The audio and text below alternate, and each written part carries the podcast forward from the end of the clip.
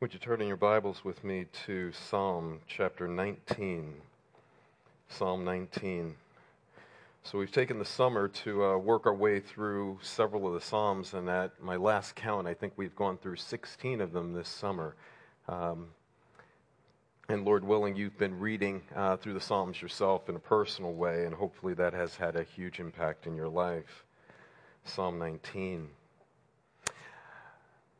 So I entitled the message Getting to Know God. And I guess I were, if I were to ask you, um, do you know God? I guess you could answer that question in one of several ways. Um, some of you would say, no, I don't know Him. That uh, you come to church because you've been encouraged to come, or maybe even forced to come uh, to church, but you really don't have a personal knowledge or a personal relationship with Him. Some of you would say, yes, I do know him, and you know him in a personal way. The reality is, is that all of us know God. And hopefully we'll see that this morning. As David was writing this psalm, he is writing this psalm about humanity. And he's writing the psalm to humanity about God. And they, he wanted them to know who God was. It's a, it's a praise psalm. It's a prayer psalm. It's a, it's a wonderful psalm of um, glorying to God in what He's done in His creation, glorying God in what He's done in His commandments and His word, glorying God in what He's done in David's life himself. It's amazing. You know, as I was preparing for this uh, message, I started wondering are there really irreligious people in this world? The vast majority of people would say that they believe in God. Now, what God that is and how they would describe him and what that God does may change radically. But the reality is, the vast majority of people are not atheist. The vast majority of people out there are not non believers in a deity or some higher being. They believe there's something other and above. David helps us to define what the biblical God is, who he is, what he's done, what he's done for us, and what is required of us. So, hundreds of religions in this world that dominate it. How do we know which religion is right? How do we know which religion is wrong? How do we know who God really is? How do we know how we're supposed to serve him? Well, this morning, there are three basic points I want to try to cover this morning in Psalm 19. The first one is that God can be known naturally. God can be known naturally. And by that, I mean that God can be known through nature, through the creation, that He can be known in a certain way in what He's created. Well, the second thing I want you to consider is that God can be known scripturally. That God is known in a special way through His Scripture, and that as He's given this Scripture, it's a wonderful gift that He's given to humanity. And in humanity, what He's done is He's shown us who He is and what He's done and what He requires of us. So God can be known naturally, God can be known scripturally, and the last thing I want you to consider is that God can be known personally. That you can have a personal relationship with God. So let's jump in and endeavor to go through these points this morning. In Psalm 19, verse 1, it says this The heavens declare the glory of God, the skies above proclaim his handiwork. There seems to be a very clear call in nature that speaks to the fact that there's an existence of God. What David argues here is that in heaven and the skies above, I can almost envision David sitting outside on a beautiful day like we're going to have. We're going to go down to our property and pray over that property. We're going to fellowship with one another at the picnic today, and we're going to be out there in God's nature. And I can imagine him looking up in the skies and just uh, enamored by God and just awe by what He's done, looking at the sun and looking around at the creation, the mountains and the trees and the animals and all these things, and thinking that there has to be somebody that is a designer behind this. This didn't happen by mistake. And then I can imagine David sitting there at the picnic all day long, and now it's nighttime.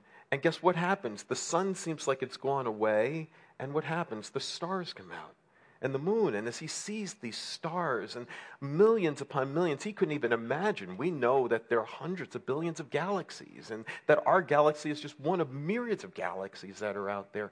And the amazing thing is that God named every star, He put every one of those into existence. And that is awe inspiring. And as David looks, he sees this clear call, and this, it says that the heavens declare or proclaim. There's an announcement that is there that as you look at nature, it calls out to you in a very clear call that there's somebody greater than you.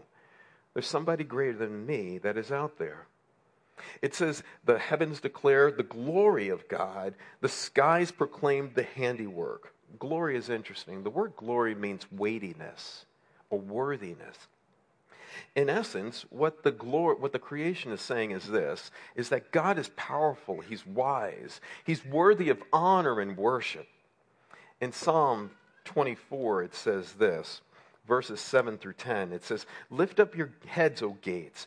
Be lifted up, O ancient doors, that the King of glory may come in. You remember Pastor Doug, I think it was preached through this one. Who is the King of glory? The Lord strong and mighty, the Lord mighty in battle. Lift up your heads, O you gates. Lift them up, O ancient doors, that the King of glory may come in. Who is the King of glory? The Lord of hosts. He is the King of glory. That David, when he looked at this, as he looked at creation, he saw a God that was worthy and weighty. He is a God that is awe inspiring. Is that the God that you serve? Can you turn with me to Psalm chapter 50? Because he, he uses the same phrase in Psalm 50 a little bit differently. Actually, Asaph in this psalm, Psalm 50, verse 6, he says, The heavens declare what? His righteousness, for God himself is judge. So, as we look up into the skies, what we see is that God is a powerful God. It's a clear call that there's a God that is in control. He's clear. He's a God who is worthy of weight and honor. It's a God, he's a God who is righteous and a judge. It's a clear call. But there's a second thing I want you to consider about knowing God naturally. There's a constant call here. Verse 2 it says, day to day it pours out speech, and night to night it reveals knowledge. It doesn't stop. It's unceasing. It's nonstop. It's uninterrupted. That day after day, as you look and as the stars come out, it, resemb- it shows you that there's a God. The sun comes up and it shows you that there's a God. The animals that come out of the woods, the bears that come out of the woods, show you that there's a God the trees, the landscape that is there show you that there is someone that's greater than yourself. It's a constant call. It's there every single day. We could walk out of this room every single day and see that there's a God that's there. God can be known naturally because there's a clear call, there's a constant call, but then there's a common call. Verse 3. He says, and 4 There's no speech, nor are there words whose voice is not heard. Their voice goes out through all the earth, and their words to the ends of the earth. In essence, what David is saying that there's a common and universal call here. It's not only clear in the fact that there's a creator, it's not only the fact that it is uh, constant in the fact that it's never ending. The fact is, is that there is this common call that is here, and it's for all of humanity. Because the sun rises here where we live, but it rises all across the world. The stars and the moon are there. Animals are there, maybe different animals, maybe different habitation, but the reality is that there is this constant call and this common call to everybody that is out there. It's universal.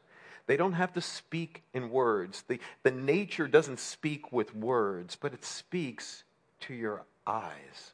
C.H. Spurgeon had this interesting quote. He said this Their teaching is not addressed to the ear, and it is not uttered in sounds, it is pictorial, and it's directed to the eyes and to the heart.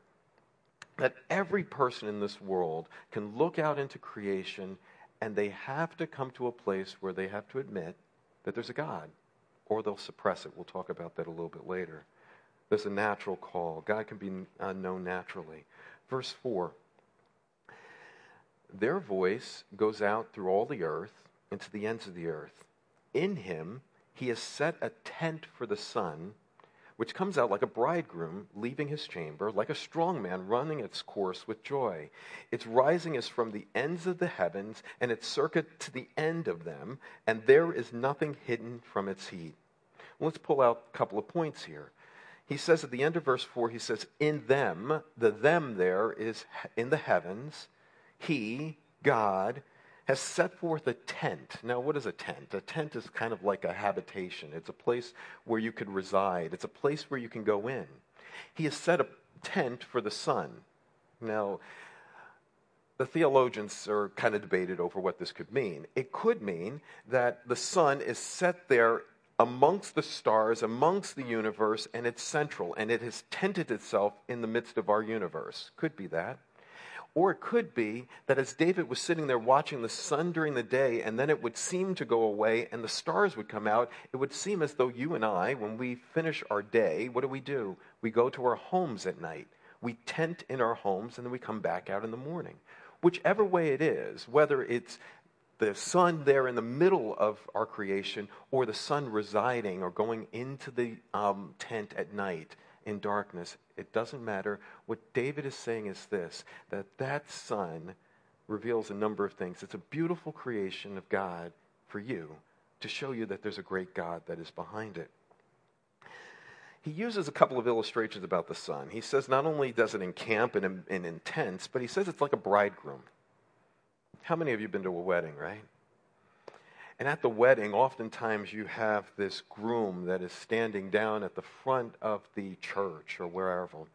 And down the aisle comes his bride. And as, as the groomsmen come out, you can always catch this groom, right? This groom has got his eyes laser focused on his bride. And his bride is coming down the aisles. He's not even thinking about anyone else there. He is seeing that bride and the glory that is there on this groom's face and the joy of that woman is going to become mine. She is mine and we could be together. And the joy that is there is amazing. Well, he's saying that that's what almost happens with the sun. But there's a second illustration he uses. He says it's like a strong man who runs a race. He's like an athlete, a champion an athlete or a champion becomes a champion because they have become disciplined and consistent in their lives.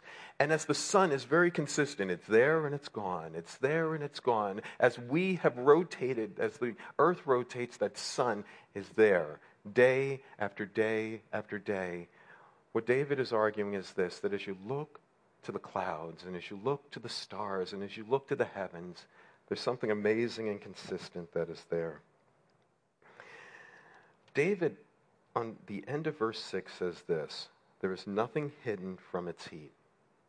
That the sun is blazing in the sky and there's nothing hidden. C.S. Lewis thinks that this is the central line in this whole psalm. He thinks it's the central line because he says, here's the point that the sun in nature burns down on you, every single one of us, and you can't hide from it. So the word, as he's going to describe it in the second half of the psalm, burns down at every single person that reads it and it exposes us. James Boice said this The line links the witness of the physical creation to the witness of the word. For the scriptures are likewise penetrating, warming, life giving, while they're searching and testing and purifying. So, what do we learn about God from our nature? What do we learn about God naturally? Well, the first thing I think we learn about God naturally is that his glory, he's glorious. It talks about his magnificence, his splendor, his beauty, his grandeur. He's just glorious. That if there is a God that creates this beauty that is out there, he must be greater than the beauty that we see with our eyes. He's glorious.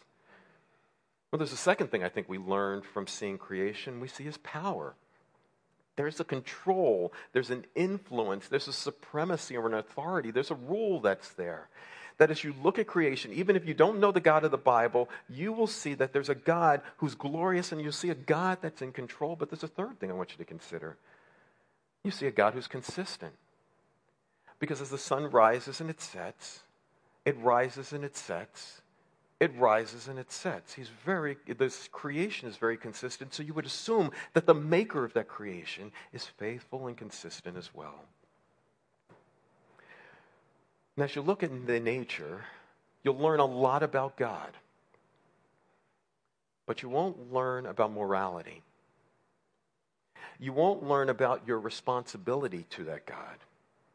You won't learn about salvation from nature we need a deeper revelation for that. And what, that's what God has given us in the next section. That's what He's given us in the Word.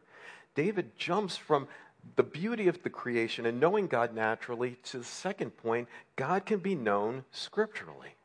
God can be known scripturally. He says it in verse 7. He says, The law of the Lord is perfect, reviving the soul. The testimony of the Lord is sure, making wise the simple. And he goes through a series of descriptive statements about the scriptures. Now, a couple of things I want to talk to you about before we kind of look at these descriptive points.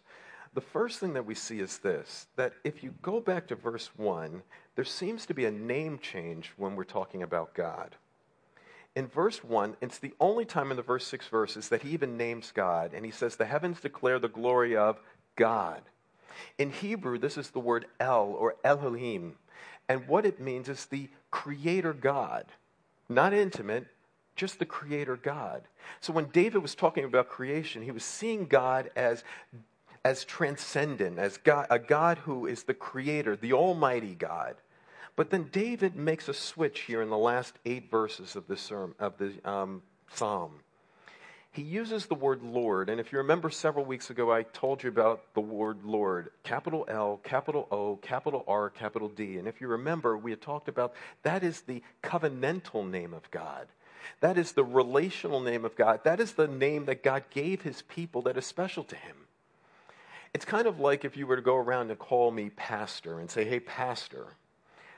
That's a title, it's distinct, but there's something different about calling me James, right? That there's an intimacy that is there that you call me by my name, right? And in a different way, but similar, God's name, God, is the professorally name. And then we have the intimate name that he's given you Yahweh, Jehovah. And David uses that word eight times. He does it two times in verse 7, two times in verse 8, two times in verse 9, and one time in verse 14. What he is trying to tell you is this you can know God just not naturally, you can know him in an intimate way, but you have to know him through Scripture. So you can know God naturally, generally, as a creator. He's glorious, He's powerful, He's consistent. But with that alone, you'll never know Him deeply. You'll never know Him intimately. You'll never know Him relationally. We must have more revelation to know Him in that way. And that's how God shows us in Scripture. Now, for some of us, we're students and uh, we're going back to school soon. And I want, you remember where it talked about in school? We talked about nouns, we talked about adjectives and verbs. Remember those from school? Some of you are shaking your head like, I don't know what he's talking about. And some of you really should know. But if you remember, nouns were those um, names that we give things a person, a place, or a thing. And the adjectives were those descriptive words to describe what's happening, and a verb is a result or an action. Well, David does that exactly as he's explaining the scriptures here. He gives a name for the scriptures, then he gives you an adjective, a, a, resulting description of it, and then he tells you how it results. So stay with me, watch it, it's pretty easy. He says in verse 7 the law which is the name. What is the law? The law means Torah or instruction.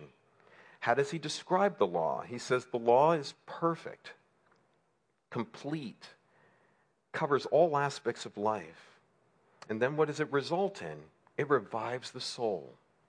It makes you alive again. It brings you to life. It corrects your path. It puts you on the right step. So the law, perfect, brings life. The second one in verse 7 he says, the testimony, testimony means statutes, it means truths attested by God. What's the description? Is sure. Sure means solid or trustworthy, it's reality. And what does it do? What's the result? It makes wise the simple.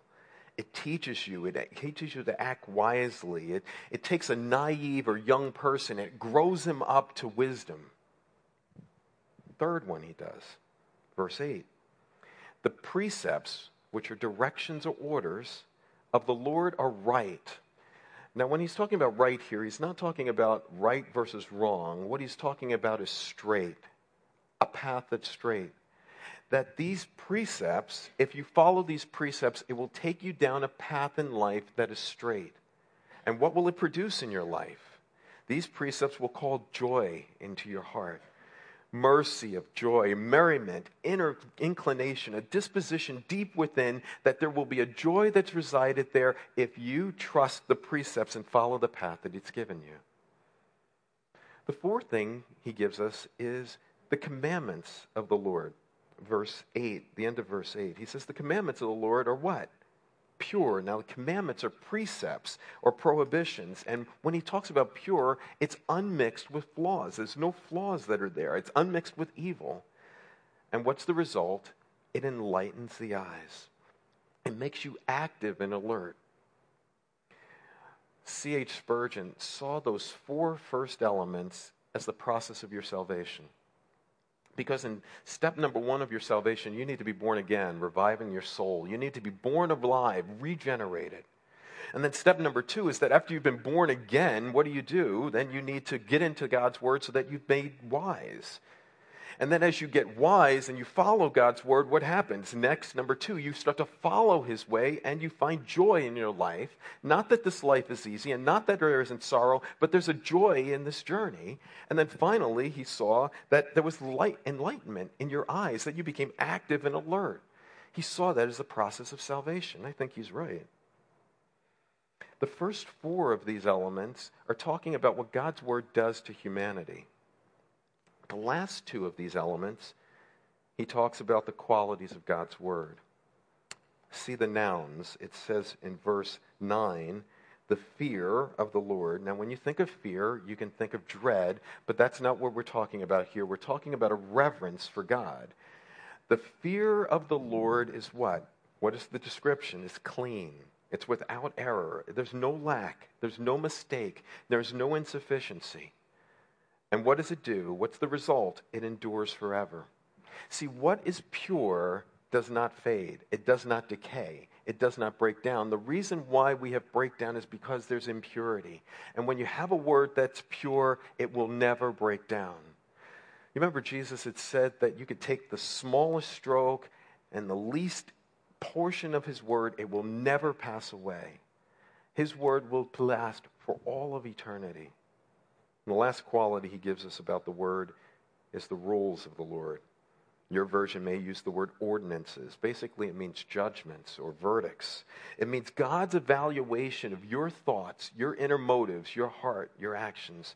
And what does he say? Is true and righteous altogether. And then David kind of goes off in a praise thing. He he says in verse 10 more to be desired than they than gold, than even fine gold, sweeter than honey, the drippings of honeycomb. Do you see the word that way? I think I've mentioned this before. I've taken a poll of my average client that I work with in my Christian Counseling Center. The average client has never read this book cover to cover.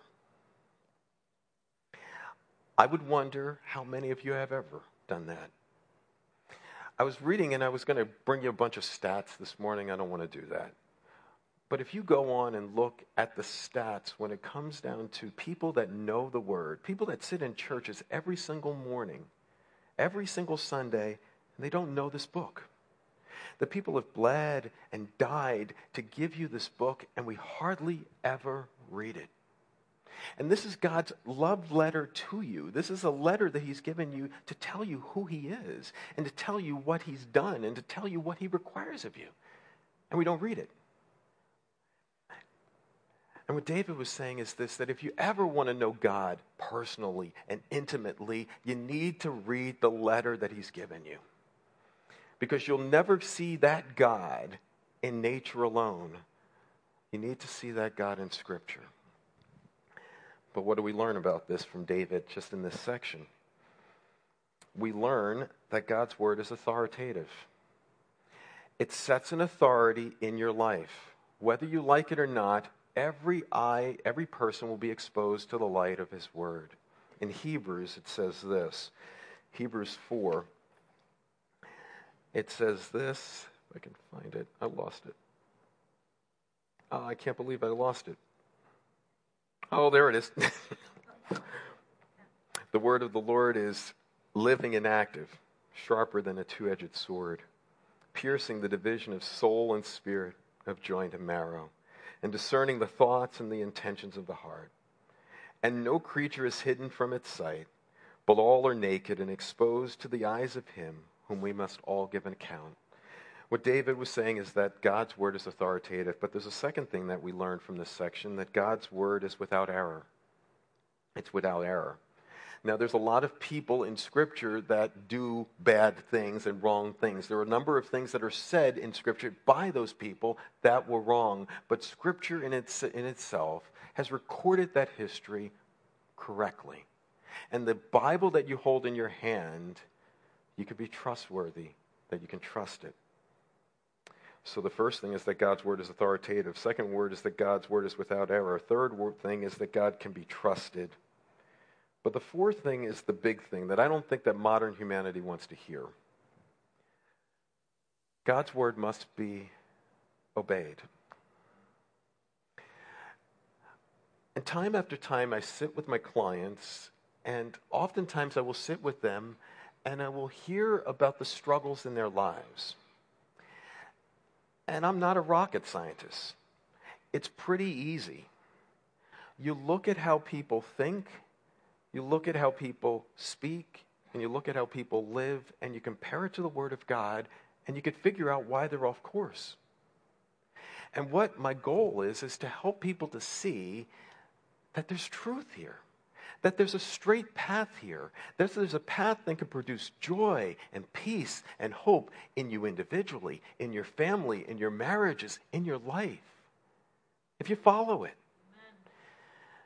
And God's word says that it's authoritative. God's word says that it's without error. God's word said it can be trusted, but God says he must be obeyed. Modern humanity is going to recoil from this. Now, if you give me a God of love, I'll take that. If you give me a God that's going to give me my best life today, I'll take that. But if you give me a God that I have to submit to and obey, I don't want to hear that. And that's what the world says, but that's not what we as believers in the Lord Jesus Christ should be saying. We should be eating up this word because we love it. God can be known naturally, God can be known scripturally, but then the third thing I want you to consider is that God can be known personally. See, David went through all of those nouns and those adjectives and those verbs about the word because he wants you to know that you can trust this word and believe it. Eat it up. Eat it more than honey. Eat it more than the greatest riches in this world. It's yours. But David also knew that when he stood before the word, that word revealed things about himself as the writer to the Hebrews said, that you will be exposed as you read the word. That's probably why we don't like to read it at times, because what it does is it shows me me. It shows me my thoughts, it shows me my intentions, it shows me my motives, and it displays the things that are wrong. But it also points me to the thing that is right, the one that is right. God has revealed himself. He's called me to humbly respond to his word as he preaches it, humbly respond to his word as he teaches me. And David begins this section with a prayer. He says in verse 2 Who can discern his errors? Declare me innocent from hidden faults. Keep back your servant also from presumptuous sin. Let them not have dominion over me. Then I shall be blameless and innocent of great transgression. David is praying for forgiveness, and David is praying for freedom. He's praying for forgiveness from the sins that are being exposed as he's reading the word, and he's praying for freedom from the bondage to those sins. That's what we should be doing the same as well. And David breaks down the different types of sins. He begins in verse 12 and he says, Errors. Have you committed errors before? I have. Innocently committed, wrongly done, oversights, lapses. There was no real motive that was in your heart to do it, but what you did was an error. What you believed was wrong, that's an error. Well, David saw that as the first thing. But he didn't stop there when he looked at the category of sin. He didn't just say they, they were errors, wrongly uh, or wrongs innocently committed. He saw hidden faults. He says, Declare me innocent from what? Hidden faults. These are the things that are unknown to you, but known to God. Maybe there are things in your personality. Maybe there are things in your belief system. I don't know what it is, but there are things that are hidden deep within that you may not even know that you do. things that you do that are wrong, things that you believe that are wrong, and where God can see them very clearly in your life, and I may not be able to see them. And David says, God, declare me innocent from even those hidden faults. You remember when C.S. Lewis said that the pivotal line in this psalm was that nothing is hidden under the sun? He's using that same parallel over here. Nothing is hidden from you, God. That you see all of my sin, you see everything that I do, you see it clearly. So the errors, the wrongly committed, um, innocently committed sins, the lapses. Second, the hidden faults.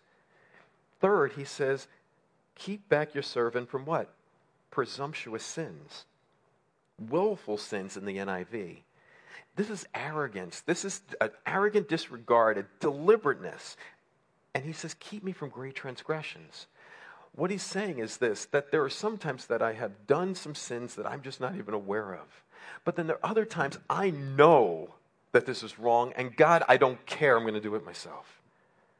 And you've done that. I know I've done that many times when I know that it is absolutely wrong and I do it anyway. And that's what he's talking about presumptuous sins. He says, God, keep me from those presumptuous sins. Do you see who he's turning to to talk about changing here? He's not talking about himself. He is praying to God for freedom. He says, Who can discern my errors? Keep me, God. Deliver me, God. He is turning to God to keep him out of the sin. But then there's a fourth sin type that I think I see here. He talks about errors and hidden faults and presumptuous sins. The fourth one is here. He says, Let them, at verse, end of verse 13, let them not have dominion over me. Dominion over me we biblical counselors, we call that life dominating sins.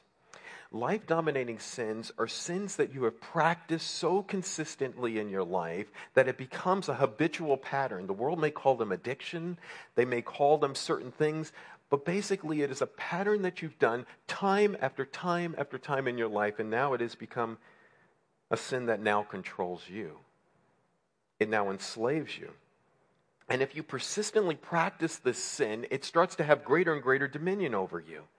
And inherently, you don't have the ability to let go of this sin. You can't change it on your own. You need to look to one that is going to set you free. And you need to look to one that is going to forgive you. And that's only person is Christ. God can be known naturally. God can be known scripturally. God can be known personally. David saw his sin and he said, God, I need your forgiveness.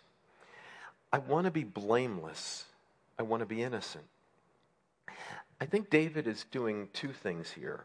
I think David is looking at justifying faith, saving faith, that for every person that has ever trusted in the Lord Jesus Christ has, that you are declared not guilty in God's eyes. You're blameless and you're innocent. But then there's a second thing I think he's looking at. He's looking at sanctifying work, that God, I want you to actually make me godly. We'll see that in a moment. But let's look at the save, the justifying work. He says, God, he, he says, praise that he be blameless and innocent. He wants to be declared righteous. There's this um, doctrine, and we call it justification. And justification means this that God declares you righteous in his sight even in the midst of your sin. And how does he do that? Because what God did for you in Christ was this that Christ lived a perfectly righteous life for you because I could not live a perfectly righteous hour in my life. And as God, Christ, lived that perfectly righteous life for you day after day, what God can do is credit what Christ did for you onto your, on your, your account. So that as God looks at you on your worst day, God still infinitely loves you, totally accepts you, and completely forgives you if you are in Christ. It's an amazing God doctrine. Justification is not based on my character or conduct, it's based on the character and conduct of Christ. It's not based on the fact that I didn't have hidden sins. I do have hidden sins, but Christ never did. I do presumptuous sins, but Christ never presumptuously sinned. He never sinned at all, and I stand in his righteousness. It's amazing. And Christ fully and completely satisfied the justice of God. God's anger and his wrath for my sin and yours was paid for in Christ. You're free if you trust in him. I am not guilty. And what David is crying for is that, God, I want to know what that feels like to be not guilty. I know you say it, but then he doesn't just want that. He wants to actually live more righteous. He says in verse 14, Let the words of my mouth and the meditations of my heart be acceptable in your sight. Your words are the outward messages that you do, the outward actions. Some of you are positionally righteous. You are declared righteous because you have trusted in Christ, but you are not practically righteous. You're just not living godly. And God says that I, David says, I want even the words that I speak to be pleasing to you. I want not just the words, the messages of my mouth, I want the motives of my heart to be pleasing to you. I want the inner workings of my heart to, that as you look at it, God, you are just pleased with it. Is that you? He uses the word pleasing, NIV, acceptable, English Standard Version. It's the language of the sacrifice. The sacrifice is brought before the priest and offered. Is it pleasing and is it acceptable? And it was sacrificed. Well, Christ's sacrifice was pleasing and acceptable.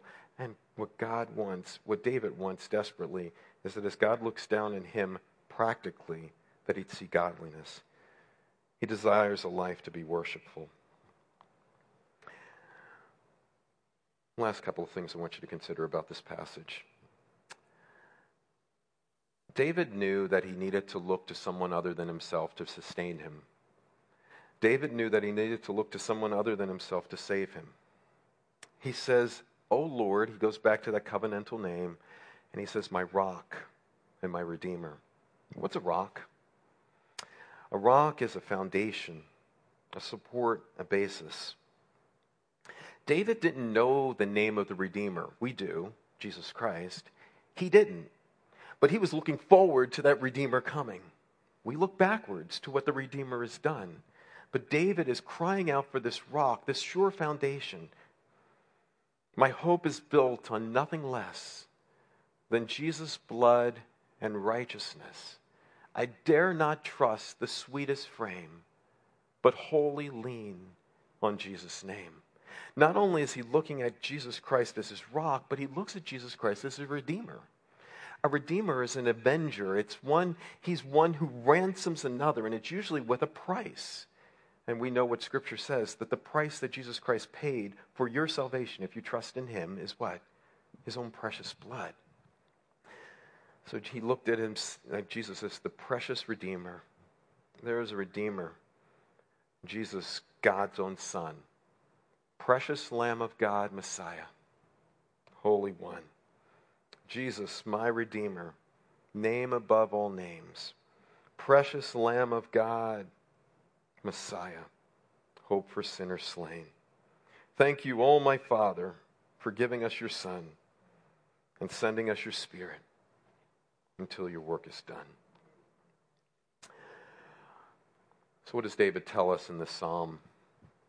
David tells us in this psalm in closing that um, God can be known naturally that as you look at the world outside, there is a created order that's there, and we can learn that God is glorious, and we can learn that God is in control and powerful, and we can learn that we need to submit to whoever He is, but we don't learn anything morally about Him. Then David says that God can be known scripturally, and that in Scripture He gives us series of elements to describe what Scripture is, but Scripture is basically authoritative. It can be trusted, it's without error, and we're called to obey it. And then finally, he says that, script, that God can be known personally. And I guess this is the cry of my heart for you this morning. I asked you in the beginning, do you know God? And the reality is, the true answer is that all of us have to say yes in one way. All of humanity knows God because they have a creation and the conscience shows that there is a God. But the problem is, is that maybe a guilty knowledge of God. I know that there's a God, but I don't know him. I don't, there's a God and I haven't, don't know how to appease him. I don't know how to make him happy. I don't know how to be righteous in his eyes. All humanity is there. Some humanity, if you ask the question, do you know God, will have to say no. They don't know God, and they're being honest there because they've never trusted in the Lord Jesus Christ as a personal Savior. They don't have a personal, intimate relationship with God. Maybe that's some of you that's here this morning. But there are some of us that sit here this morning who know Christ, have trusted in Him. If you're one of the ones that have never trusted in Christ, I pray this morning that you won't harden your heart. I pray this morning that maybe as we go to the picnic this afternoon, I want you to just look around at creation and think about the one that's greater than you. And maybe it will be good for you to consider Sunday school next Sunday for your children and adult Bible fellowship for you to come. Two great studies. Uh, Pastor Doug's going to be doing a study on living by the book, learning to understand the book and apply it. I'll be getting the opportunity to take you through God's Word to show that there are biblical solutions to the persistent problems that you have. Pastor Tim is going to be with the teens and the parents on practical applications of the study of James in your life, how you can take the principles from James and apply it in your life. For our young people, there are going to be great Sunday school programs. Come, hear God's word. Don't harden your heart. The only one that can save you is Christ. The only one that can sanctify you is Christ. In closing, I want you to consider a couple of points. One, we need to look at God's work in creation and marvel and have awe. So when you go out there today, I want you to see God and let it humble you that God is sovereignly in control. He's done an amazing work. The second thing I want you to consider is this when we worship, we can worship God in the creation, just don't worship the creation. What we've made a problem with today is that humanity starts to worship the trees or the mountains or the birds or the animals, and they're missing the Creator. Shame on us. Third thing I want you to consider is to start to learn the Word. In Hosea, it says that my people are destroyed for a lack of knowledge. In 2 Timothy 2:15 it says study to show thyself approved nice King James version study to show thyself approved a workman that needeth not be ashamed rightly dividing the word of truth become a student of the word the first thing you could do is start to read it study it when was the last time you memorized any part of it When's the last time you chewed on it and meditated God's word? When was the last time you got into a good Bible study, personally or corporately? Obey. And recognize that God loves you infinitely, accepts you totally, and forgives you completely if you trust in Christ. I pray that you would hear that this morning. The Lord, I pray.